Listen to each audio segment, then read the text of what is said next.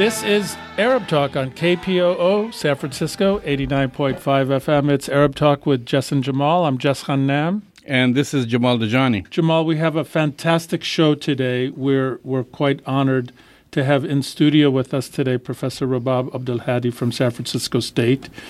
Uh, we're going to have a, a very intense, wide-ranging, in-depth interview about a lot of topics, as I like to call it, from San Francisco State to Palestine and back. But before we get there, we have just a few items to kind of uh, discuss before we get to the live interview with Professor Abdulhadi. Well, uh, go ahead. What, what, well, what, I, what I think, are we going to you know, talk this about? This will lead into the segue. This is a good segue when we speak with Professor Abdulhadi about this, but the the pace at which the the question of Palestine on the international stage is beginning to destabilize the entire region uh, is moving very quickly. And Donald Trump today in Davos made a rather interesting declaration of peace towards uh, Palestine and the Palestinians. A nice overture. Yeah, he made uh, very... Like, like it starts with a B, like blackmail? Well... Uh, we, and we were talking about this before the show starts. I mean, one way to understand Donald Trump and one way to understand uh, the Israelis is as a criminal enterprise, That's as right. thugs. And if you understand the Trump administration and the Israelis as a as as kind of a criminal enterprise, as kind of thuggery, if you put it into that context, then what happened in Davos today makes a lot of sense, because what Donald Trump said, and remember, this is in the context of taking the uh, U S embassy out of Tel Aviv and moving it uh, to Jerusalem, increasing the possibility of annexation of illegal colonial settlements. All of that is, is happening very rapidly. Donald Trump's generous offer to the Palestinians was, if you want money to the United, from the United States, you must come back to the negotiating table. So in other words, humiliating, disrespecting, and putting the Palestinians in this in this corner of threats, obviously. If you want money, you have to subjugate yourself. If you want money, you have to bow down to the United States' demands. So it was kind of an interesting, uh, generous offer that, that Trump made to the Palestinians today.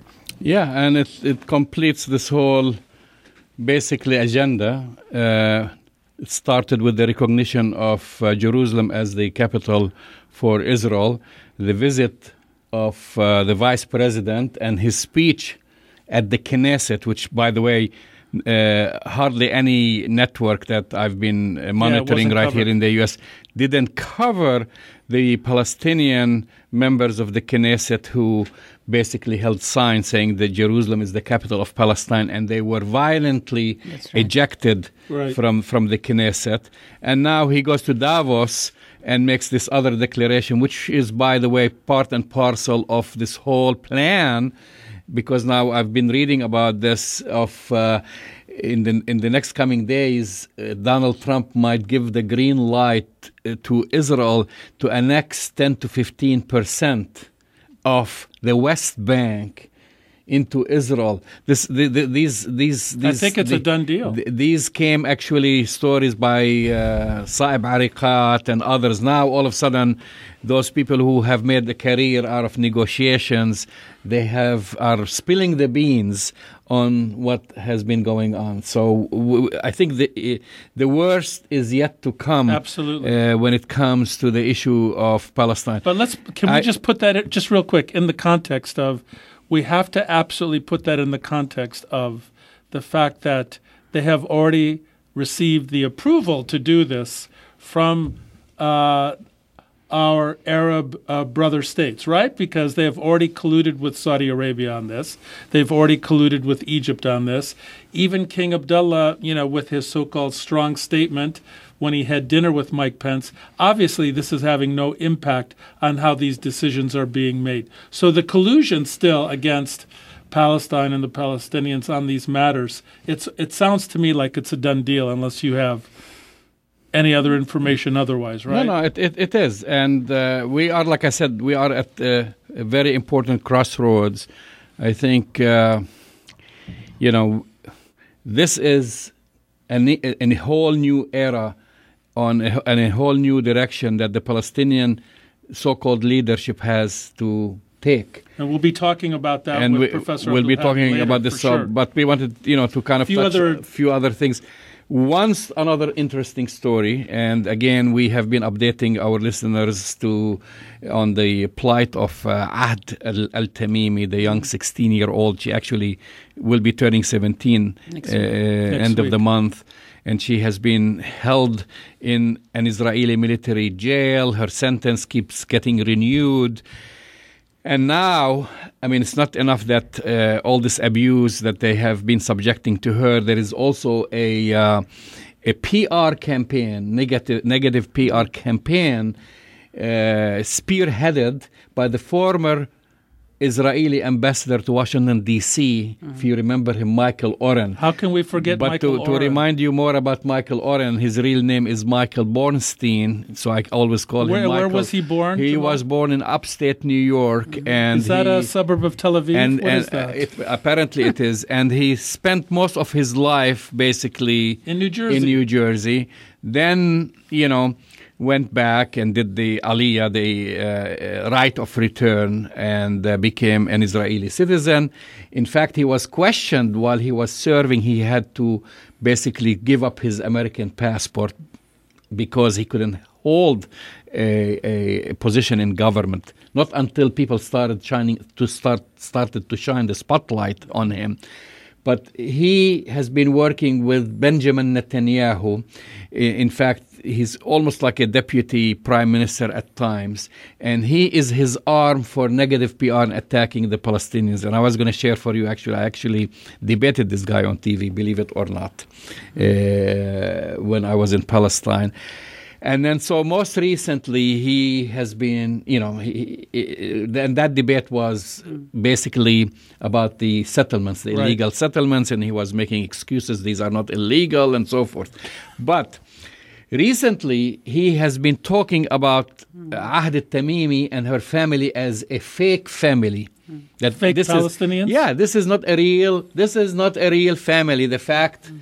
that she is blonde, the fact that she wears Western clothes, the fact, you know, that she appears, uh, you know, in front of cameras.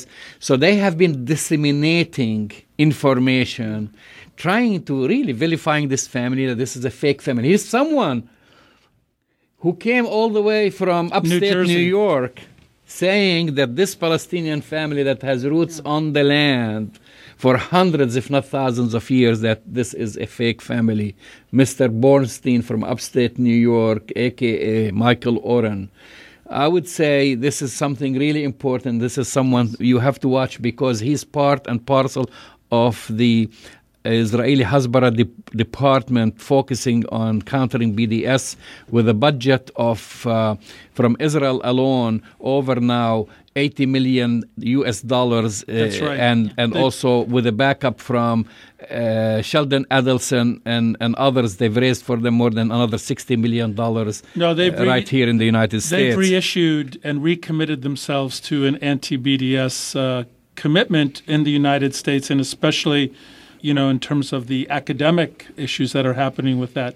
I think this is a good opportunity, Jamal, to ask our in-studio guest, our very special guest. Well, Professor Abdulhadi arguably is one of the most important uh, academics on the question of Palestine. And lots of issues in relation to Palestine that she's been quite expert on, but one of her areas of expertise is obviously oral history, the role of women in the struggle of Palestine, and uh, intersectionality, looking at the intersection of the question of Palestine with other indigenous struggles all over the world. She is one of the world's foremost experts. Professor Abdulhadi, published widely, professor at San Francisco State, and sadly and ironically, but not too surprisingly, at the center of an international storm that we should be talking about at some point. We're very honored to have you back with us, Rabab. For our listener, yeah, for our listeners, just quick update on what's happening at San Francisco State, if it's possible to do it quickly. And we sh- and we should make we should make the connection to the struggle that is ongoing in Palestine and, yes. and, and elsewhere. Well, that's hopefully yes. what she'll do. Yes. Well, uh, I just to to um, comment on what you have been saying during the conversation that you have been saying. It is very clear that what is going on is a whole a war against the Palestinians and against the, the struggle for justice in for Palestine. Yes. And so uh, whether you're looking at my um, Dave, Donald Trump, Mike Pence, the Christian United for Israel, which yes. has been actually one of the main lobbies that has been specifically, along with the, the, Israel, the pro-Israeli right wing in the U S, Sheldon Adelson and company, as well as uh, quote-unquote the liberal Zionists, according to Michelle Goldberg, who wrote a very interesting um, op-ed in the New York Times about it. But I guess a couple of weeks ago, uh, talking about the liberal Zionists and what liberal Zionists are doing these days, which was a very interesting critique and very useful critique. Uh, what they are trying to do is to basically, uh, once again, after one hundred years, over one hundred years of Palestinian, of colonialism and Palestinian resistance, what they're trying to do is silence and That's shut right. down Uh, the voice of Palestine. And when I say silence, I'm talking about the whole question of being able to speak, being able to research, being able to teach, being able to advocate, as well as being able to exist. And what is going on, what you are talking about with, in regards to uh, Trump, Pence, the Israeli government, uh, Netanyahu, Oren's, uh, Regev, uh, the um, a whole bunch of Israelis, the Israeli quote-unquote minister of justice, injustice, the uh, Israeli quote-unquote defense minister, a whole bunch of people who are, what they are trying to do is basically crush and uh, um, crush the Palestinian existence, right. crush the Palestinian people and basically say, you don't exist. And continuously we keep hearing this. So when you're asking me about San Francisco State, I was also actually interested in it. I just got reminded that I received an email a couple of weeks ago from uh, somebody who says to me, how dare you say whenever you speak, whenever I speak, I always begin by saying, we honor the indigenous people on whose stolen lands we meet. And I say we honor the indigenous people, and I'm also mindful of the fact that when people come to Palestine, we would want them to honor the indigenous people on whose lands to speak. So this has been, the, this is, has been a most recent uh, project of the Israeli, uh, pro-Israeli uh, movement, the Zionist groups. It, uh, Campus Watch has taken it up. A few of them, it has been written in a couple of articles about what I say. They're having a serious problem with it. And then I received this email of this guy telling me, why is it that you're saying that? You know that Palestinians do not exist. They're fake people. It's exactly as Orenz, as Orenz is, is uh, yes. accusing uh, the Tamimi family of, uh, that uh, this, this is the land that only belongs to the Jews forever and ever and so on.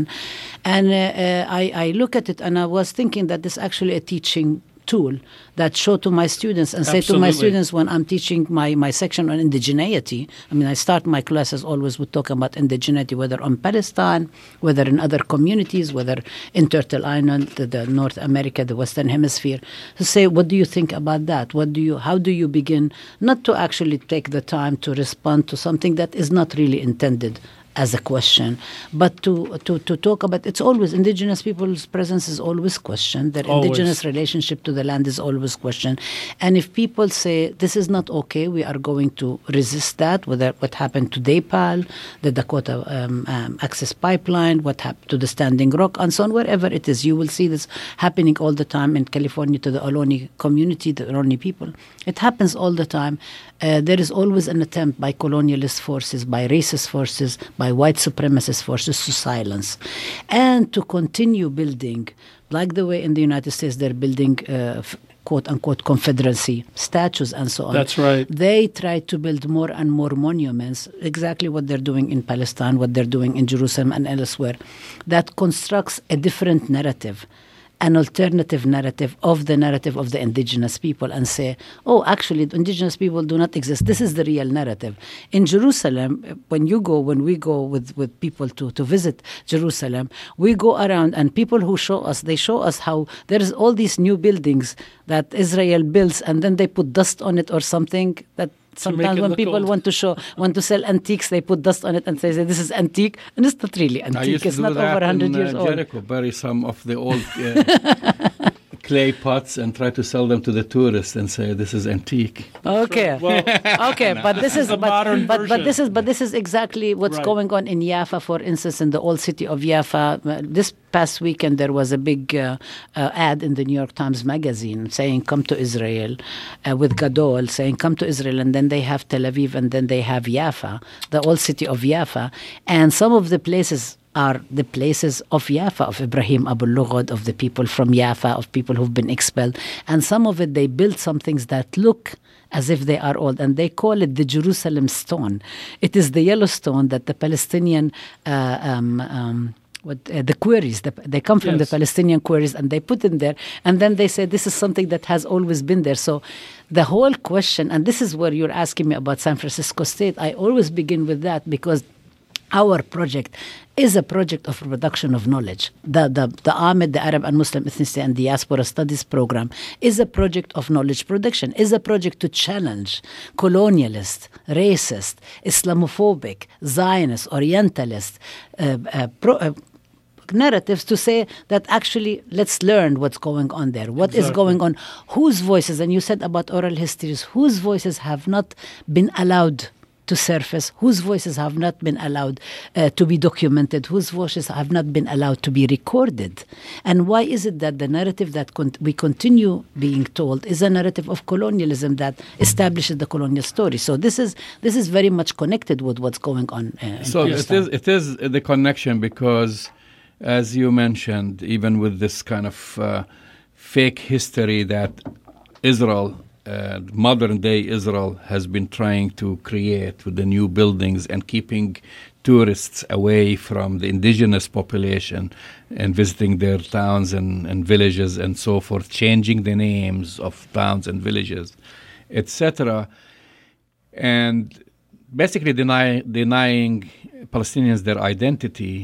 It seems, and this is where I, the connection, it seems now when you speak about it right here in the United States, I mean, we know, we understand in a way, when you when you are in Palestine, you are under occupation, be it if, whether you are in Jerusalem or what we call nineteen forty-eight uh, Palestine proper, or even under uh, the territory, under the Palestinian Authority, mm-hmm. still Israel controls That's the keys. Right. Yes.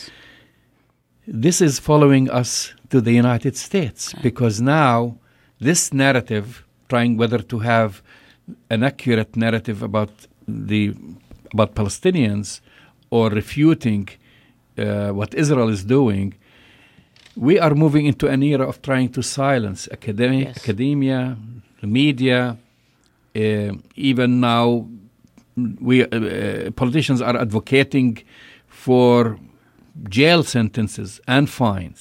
Yes. And this is what you are facing on campus. Yeah, yes. I wondered if you could give us just a quick update on the on the lawsuit, Rabab, and the harassment on campus. Okay, well, um, this is what uh, what I am facing is what we are all facing.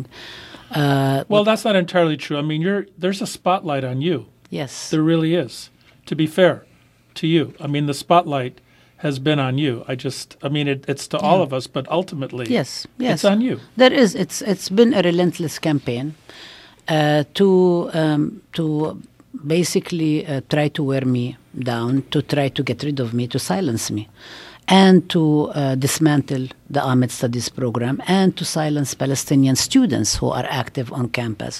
It's been a campaign to basically um, claim San Francisco State justice-free. Place, justice-free justice place. Free, free of San justice. Francisco State historically has a social justice mission, and uh, students and uh, activists have historically fought for that. And we always say that we, at A M E D Studies, we are working to reclaim the legacy of nineteen sixty-eight, and we are in the legacy of nineteen sixty-eight. That's what we believe in. That's we, right. are, we believe that we are following that legacy, and we are trying to create, to decolonize the curriculum, to create a new curriculum. This is exactly what we're trying to do. So the attack is not only against people who are advocating a different uh, challenging to U S policy, which people are being silenced, including uh, Jewish anti-Zionists who are challenging the Jewish master narrative of, of, of the, the pro-Israeli uh, forces and so on. It is also trying to silence the, the academic program. So what's going on, as you know, uh, and just to remind your listeners that on June nineteenth, uh, the Lawfare, Uh, the Lawfare group, which is the Lawfare project, which calls itself the pro-Israeli arm of the legal community. And its executive director, Brooke Goldstein, said, we are going to make the enemy pay. In the same speech that said San Francisco State University is very, very important, that they're going to take it. It's on a video. In the same speech that she said there is no Islamophobia and the Palestinians don't exist. I right. mean, it's the same video. It's all available online. People can see it.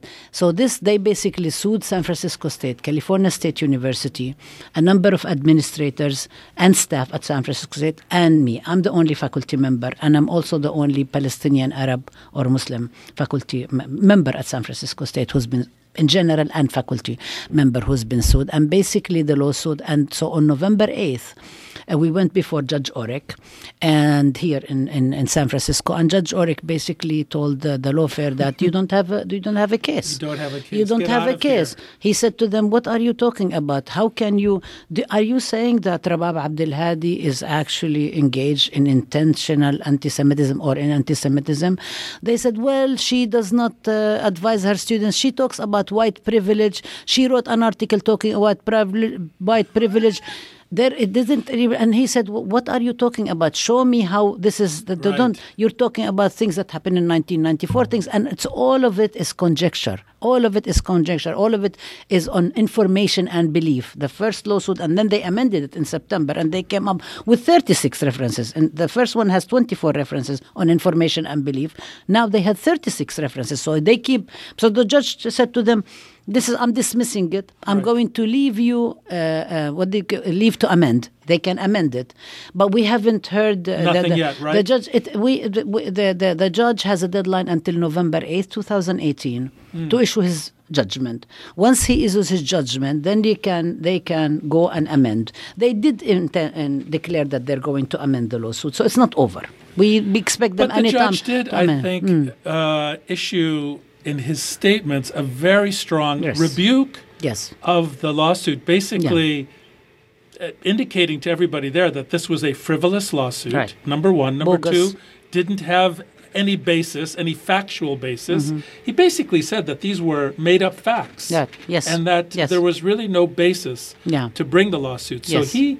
He issued a very, very strong rebuke. Yes, and he did tell them, go back and bring me something me, uh, clean, lean and clean or something like that. And then he basically, uh, they are, they've been trying to uh, see if they could get some kind of a settlement.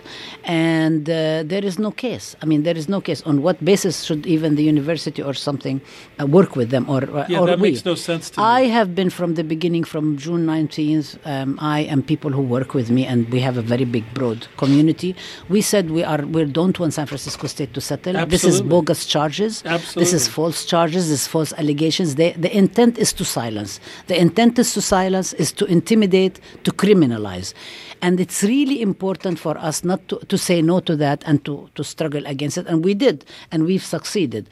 Uh, the, the problem is that uh, San Francisco State University is acting as a tool, as part, a complicit with the Zionist agenda, with this agenda, that San Francisco State is actually not even defending itself. I mean, mm-hmm. this is an accusation of San Francisco State, of anti-Semitism. We went and we produced the knowledge, the information, the analysis. Okay. We hold, spoke to hold, the media. Hold yes, that thought a little bit. Mm. Uh, you are listening to Arab Talk Radio on K P O O San Francisco. This is eighty-nine point five F M. We also welcome our viewers around the world who are watching us on Facebook Live. Uh, you can also listen to our program afterwards. We will be posting it on our website. Uh, I want to take you back to what you've uh, just mentioned, because to me, we understand the game, the game of trying to silence Palestinians, academics. We know what the Zionist organizations yes. have been doing for years. Right. I mean, but what people don't comprehend and understand now, when you talk about, you are part and parcel of San Francisco State University. Yes. You are staff, you are, uh, you are a professor there, you are, uh, you've been teaching there for more than ten years, eleven years. eleven years. Yes. And to me, the mind-boggling thing, and this is in any kind of organization, when your own orga- organization sides with the enemy, basically. Well, that speaks to the leadership. And you have of San, you have lack of leadership at proof San Francisco State. Yes. That this is ongoing. Yes. Yes. And this yes. is where I yes. want you to talk about, because yes. many people, they think, well, you know, you know, here's a professor who is outspoken. People want to silence her, whatever. But nobody really, people have to understand the magnitude that your own institution is not defending her. Yeah. Is not only not defending you, it's but complicit. Also there is collusion, and this yes. is really important yes. Yes. with the enemy. Yes, yes. But Rabab, and this I, goes back, I, by the way, yeah, this goes sorry, back, yeah, you know, this goes yeah, back yes. before you got there. Yes, way before, at least fifteen years. Yeah. But I wanted to say uh, a couple of things, because usually if the program is failing, it makes sense for the university to say, this program is not working, students are not interested, let's close it down. But that's not the case. This is the problem. Yeah. That's the problem. This the problem is, the is that our courses are full. I can't keep students, uh, I, I can't keep students away. I mean, I've, I've already, last week, my classes got full. I opened up waitlisting to wow. see if students, if students drop, other students can join. My classes were forty, capped at forty students per course, and then they were raised to forty-nine. And still, we can't keep students. We waited, we opened the waitlisting. Students closed down. Now I have all these students asking me to come to the class. Very clear that the classes are very popular. Students really want to learn. We also have been able to struggle and get two other courses. One of them is going to be taught by Jamal Dajani, Arab Media Images, and you know who's J- Jamal Dajani? Jamal Dajani, the actually, professor. I heard uh, my name. Yes. Well, actually, and, the course uh, started yesterday, by right, the way. Yes, I know. It started yesterday, and then we, so he's going to be teaching a course on critiquing of Arab media images uh, at uh, Wednesdays uh, from four to seven, and we also have another course on the Palestinian mural uh, that's going, that started also yesterday at seven in the evening, and the two courses, as well as the courses I'm teaching, are all qualified for G E, General Education, wow. which is the bread and butter of the university. This is this is this is what's really mind-boggling. This is where the disconnect is. Here we have a program that's actually making a lot of money because students are signing up. The classes are full.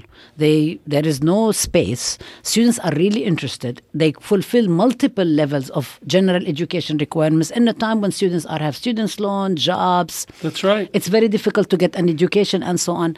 And so the university is talking about this. At the same time, the university leadership at the administration level, in the cabinet level, in academic levels, is doing everything in its power to wear me out and to close down this program. Absolutely. And we're talking about administrators who are actually dealing day in and day out, are in intimate knowledge with the pro-Israeli groups that are suing the university. I'm not even talking about other pro-Israel. I'm talking about pro-Israeli groups that are suing. They're advising the plaintiffs who are suing the university. They are uh, the ones who are feeding the fodder. That's right. Two claims of anti-Semitism against the university. If there are, if there is anti-Semitism against the university, as there is racism, all sorts of discrimination against the university, it's not coming from us. It's not coming from Palestinian scholarship. It's not coming from Ahmed studies. It's coming. It's not coming from us. I believe every every institution in the United States does suffer from all sorts of discrimination, but San Francisco, and you stand yeah, against yeah, all of we stand. Not only we stand against it, we are we, actually actively. We not, fight against it. We don't only fight against it. We actively pursue speakers, guest speakers, material on the classrooms. Uh, we collaborate with people in, in, in, in the Jewish community because the pro-Israeli groups do not own Jewishness, as I've said many times, and they do not speak for all the Jews, and we obviously not only collaborate in terms of activists, but it also scholarly speaking, the question of the intro- production of knowledge, question of critical thinking. We produ- introduce students to all sorts of views in the Jewish community. I think community. This is very important uh, because yeah. many, many of our listeners might uh, might not understand yes. the strong relationship that you have forged with many ethnic groups, yes, including Jewish groups, That's are right. amongst your are the supporters. supporters. Yes. And this is this is really yes. important, like J V P yes. and, and others. Well, Jewish Voice for Peace actually has issued multiple alerts about uh, supporting me, supporting Ahmed, supporting the students at San Francisco State, multiple.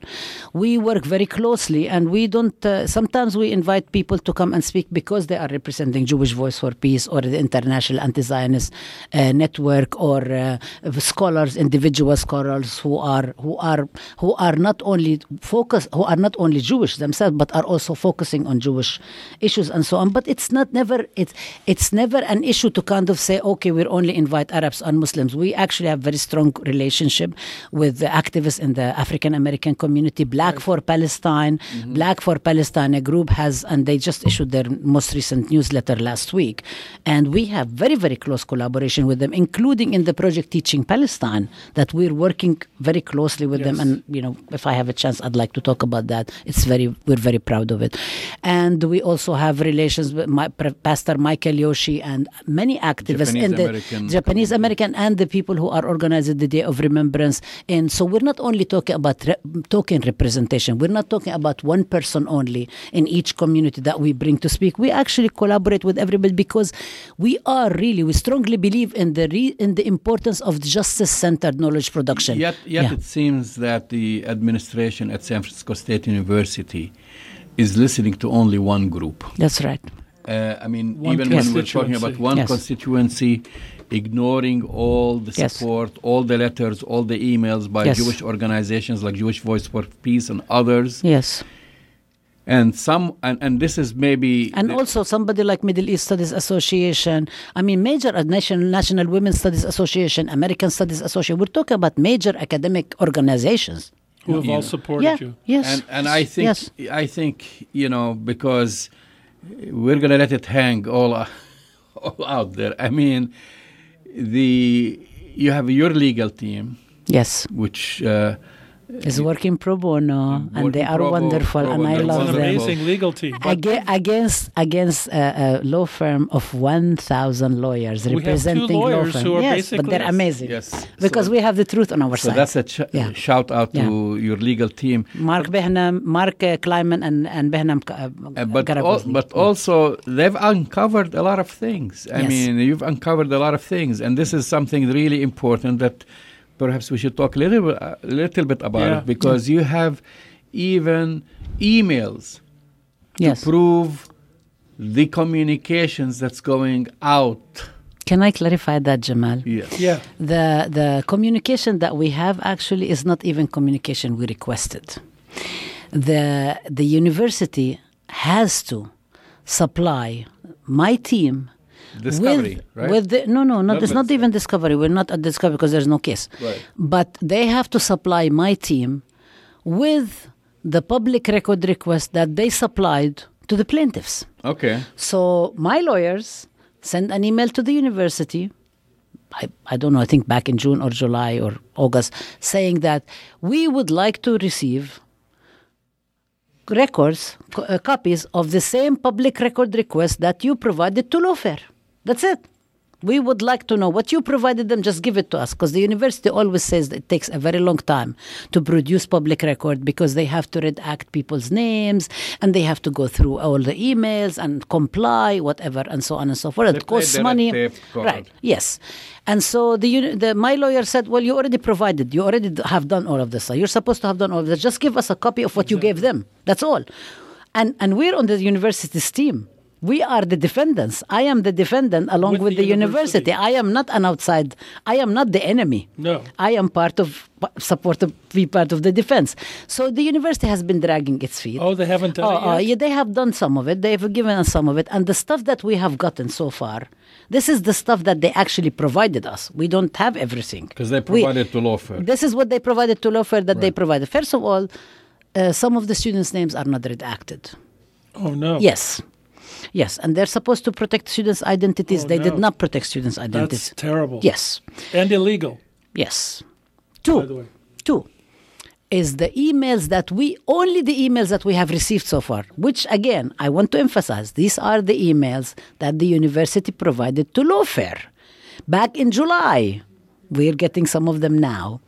And the law, the, they show the intimate relationship between the university and the pro-Israeli right-wing groups who have been fanning the flames against San Francisco State University as a public university, against me, against the whole concept of ethnic studies, against the decolonizing of the curriculum. I mean, they begin with nineteen sixty-eight and they critique the project of decolonizing. That's where they start. That's their starting point. So San Francisco State, it's very clear the intimate relationship, including people at the university who are advising and who are, no, no, no, who are advising and working closely with the plaintiffs oh, what who the plaintiffs? are suing the university. Well, well okay, okay, well, let, let me stop you right here because people need to focus on this point. I think we need a whole maybe yeah, three-hour I mean, show this is just to talk point. about this. Is a big this. Point yeah. So you have basically yeah. university employees in high positions. Yes. In high positions. In the cabinet. Who have in intimate the cabinet. relationships. Directly communicating with... The plaintiffs. The plaintiffs. Who are suing them. Yes. Giving them inside information I'd, while the university is being sued. By them. I don't know if you can say giving them inside information. I mean, it's very clear. You can deduce. You can definitely conclude well, that. Well, okay? I mean, part of the emails, from my understanding... Yeah. Right, and this is from yes. from people, and at some point, and whenever you're comfortable, we will talk about names. Yes, because at the end of the day, this is a public university. That must be accountable. It is a public. That should be accountable to the public. They should be accountable. Yes. Are, aren't they paid by public funds? Of course they well, are. They're, they're, they're there is there is a, a trick. Maybe not yes. employees. When they are there, the university is under attack by these Zionist organizations. You are a professor at the university. You're under attack, and unjustifiably so, I have to yes. say. And then people working at the president's office. This is how high, right? This is almost not like, in the president, in the cabinet it, that makes decisions okay, about the whole is, university. This is like, now we're almost talking like as if uh, like the White House, basically. Yes, yes, yeah. The same and scandals, the, the same yes, scandals, yes, yes. the ongoing scandals at the White that House that made Kelly resign. Made Kelly resign. Yes, and and and this person or these people, uh, per, uh, many people. They are communicating with yes. organizations suing the university, supporting those people who are suing the university, giving them information, yes. telling them what to do, uh, communicating with the with the with the plaintiffs. Isn't this, at minimum, a conflict of interest? At minimum, it's a conflict of interest. And it's at a maximum, conflict of it's much worse. It's it's at a minimum, it's a conflict of interest, and it's not a new conflict of interest. No, it is actually something that I have pointed out several times. I have raised, as you may remember, that back in two thousand fourteen, when I was attacked by the Amcha group in Santa Cruz, and they claimed that I misused university funds. Yes. And the university did a couple because of audits. Because you traveled to Palestine. Because I traveled to Palestine. And took a delegation with No, no, because I went and interviewed people, and then they said, and it's like Brooke Goldstein herself actually in, claims that she interviewed a whole bunch of people. So she said that she talked to Hamas, she talked to this, she talked to that, but she's allowed to talk, but I am not allowed to talk. In any case, uh, they, they, they claimed that I misused university funds. The university did two audits. The university, uh, they did, and they cleared me of of all wrongdoing. There is, I didn't do anything wrong. I was actually exactly work. I was doing the job, my job. Of course. I was hired, as you remember, Jess, I was hired as a Palestinian scholar, as a scholar of Palestine, as somebody who is going to come and build this program. Right. This is what I, and it was, and, and you remember, it was very heavy recruiting, but we no, can talk about that. No, you know, but yeah. uh, you were, it was an international search right. for which you were actively recruited for. Right. I was very actively recruited, and I was actually even asked to advise, and then after I gave the advice, then I was asked to apply. Exactly. I wasn't at the beginning, because I was, I had a job. I was the director of yeah, the Center for Arab American Studies at the University in Dearborn. The... Center. Arab Mecca, you know, and, and I we was. Should, we should say you are not uh, qualified for this position. You didn't get your PhD from a, an Ivy League college. Yes, and you know. Just, I would just say it was Yale a full Uni- scholarship that I did not pay a penny for. This, uh, yeah, from Yale yeah, University. Yeah, yeah, yeah, I mean, yes, you yeah, know, that's the yeah. other thing. You actually you went to you, a real. You Ivy League were school. the most, the Unlike, most qualified. Yes. yes. Uh, candidate basically for this yeah. course. Yeah, yes, far, yes, far. And I was very excited, and I came because I was promised that I would be steering, stewarding twelve faculty members according to the dean who recruited me, and I insisted that I would I, I would not come unless I have a critical mass, at the very least four faculty members. I asked four faculty members, three in addition to me. We negotiated and we settled at three, two in addition to me, ten-year mm. track. So we I. I can have a team that we together will build the program. And that was in your contract. And that was in my contract. And that's the basis on which I came to San Francisco State. Lo and behold, two years later, the university reneged. They canceled the searches. And then they proceeded to lead the lines from the budget. So, and then the, the initial grant of the first three years, which lasted three and a half years, finished because it was expiring. And I tried actually in negotiations to extend it to five years, but I failed. I couldn't. So I said, okay, three years. And then, but in the meantime, the attacks began. The attacks began in two thousand eight, two thousand nine. I, but I realized there were attacks before that I didn't know about. And then they continued and proceeded. And actually, so when every, every time I was attacked, when I was attacked in two thousand fourteen, and I was talking about how the university was uh, engaging in this, complicit in this issue. When I was out in two thousand fourteen, the Amcha would publish a news item that would get reproduced on uh, Allgemeiner. It would get reproduced in Breitbart News. It would get reproduced in a front page by Horowitz. All the pro-Israeli Zionist right-wing organizations. They produce these, then, and then the university published them on the university P R website, S F State in the News. And we spent, I think, three years trying to get them to be removed, including by one of the major donors, Palestinian donors, who the university was trying to uh, court.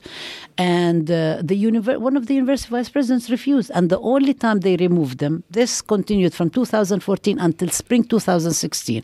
And the only time they were removed was when the new president, head of public relations, said that this is really not good for fundraising. Absolutely. A new person got hired, so she removed them. But in the meantime, for almost three years, all this garbage was being published on the university website about me that really affected my academic chances, affected my scholarship, affected my reputation. Because people, if you Google me and it comes up, Rabab anti-Semitic, who would want to work with me? Who would want to, unless people really knew me? And and this is kind of to the credit of, of, of our movement, of people who are collaborating with each other, that I've had a lot of support throughout. And you mentioned I've had a letter by over six hundred Jewish scholars and activists from the U S and Israel. I had five hundred scholars.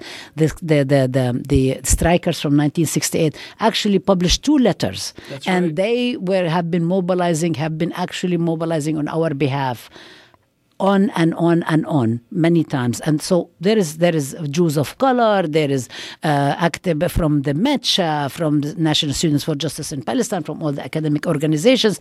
There is so much. It's all available online. There is so much support, Feminists for Justice in Palestine. This is this has been going on. The university, this is the thing, is that I think this is what's really um, quite challenging and puzzling to me. And sometimes it's it's it gives me time to pause, is that if anybody else in any other universities or in any other area is doing the kind of work and building the program that I've, I've been trying to build, uh, doing the kind of service I'm doing, uh, speaking in public and so on, the university, the university would be so happy and so publicizing all of this stuff. I think the reason that they are not doing it is because of two reasons. One is that there is this complicity with the Israeli groups under the pretext that they are they need to get donations because the university gets only one-third of its funding from the state. So it is not really accountable to the public. It's accountable to the donors, which is a big problem. And that she should, it shouldn't call itself a public university if that's Absolutely. The case. Okay, and that's really a big problem. The second as the part of this first question is that the university is not interested in connecting with donors from our communities. That's right. Uh, a few years ago, I went to Dubai to keynote a conference, and I emailed the university to see if I could, I emailed the advancement office to see if I could actually prepare, if they would help me prepare a package where I would go meet with people. Specifically, I know that there are a lot of wealthy Palestinians who are interested in the project of education, who would give donations unconditional, which is which is always the, the case, no strings attached. And the university said they don't do anything international. That's unbelievable. And so I wouldn't didn't get the help. The other thing is that we are we're actually doing quite good, well, the university was patching relations with the community and so on. But then every single time the university patches up and the, the community feels that they're going to come and work with the university and so on, we get another slap in the face. That's right. And the other slap in the face continuously. The program, the, the, the faculty lines are not getting uh, reinstated.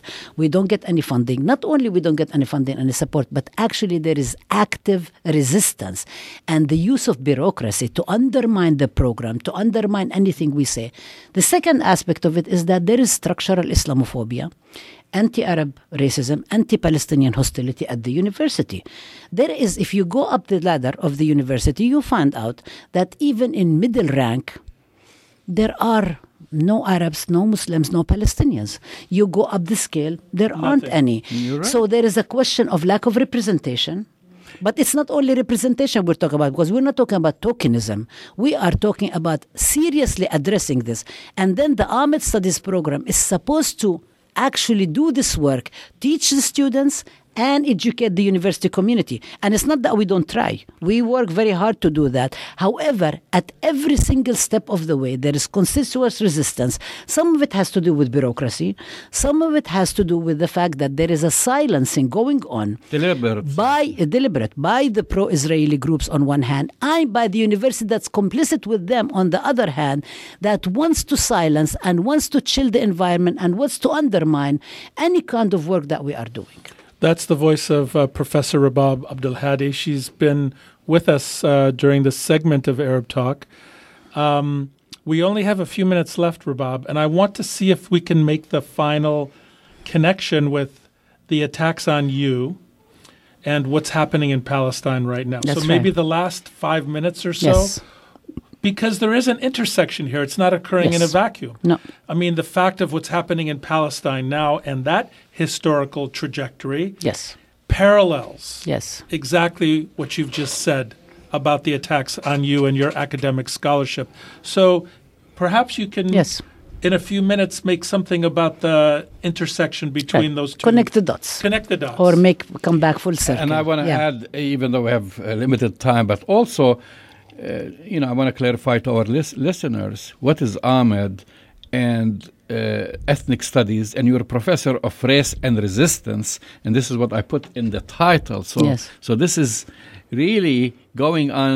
You know, this whole thing is going in a department that is supposed to fight everything that has been mounted against. Unless you. you're Palestinian, unless you're Arab, and al- unless you're Muslim. Look, academic institutions and institutions in general find all sorts of ways to coerce people, to pressure people, to withhold benefits, to silence.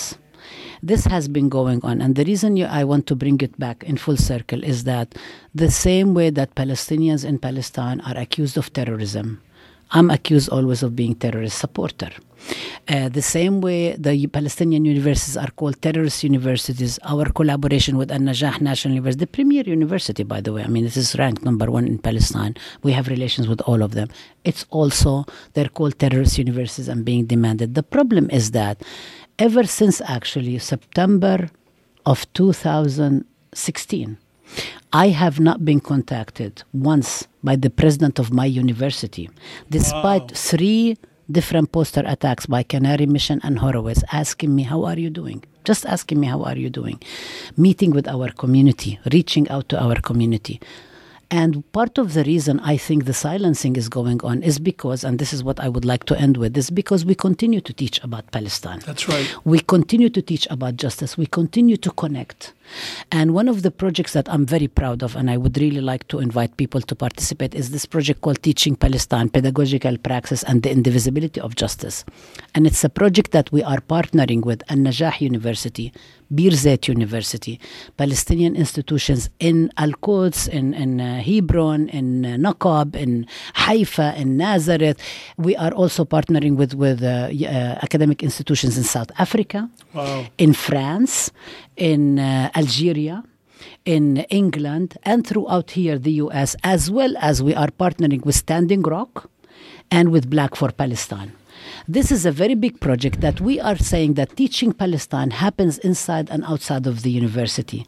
We are, we are um, dissolving the borders, the dichotomy between the university and community. We are saying anywhere people can learn about Palestine, and teaching about Palestine is not exceptional. It's about teaching about justice. It's teaching about discrimination, about white supremacy, about the need for a free education, about accessible access to health, to environment.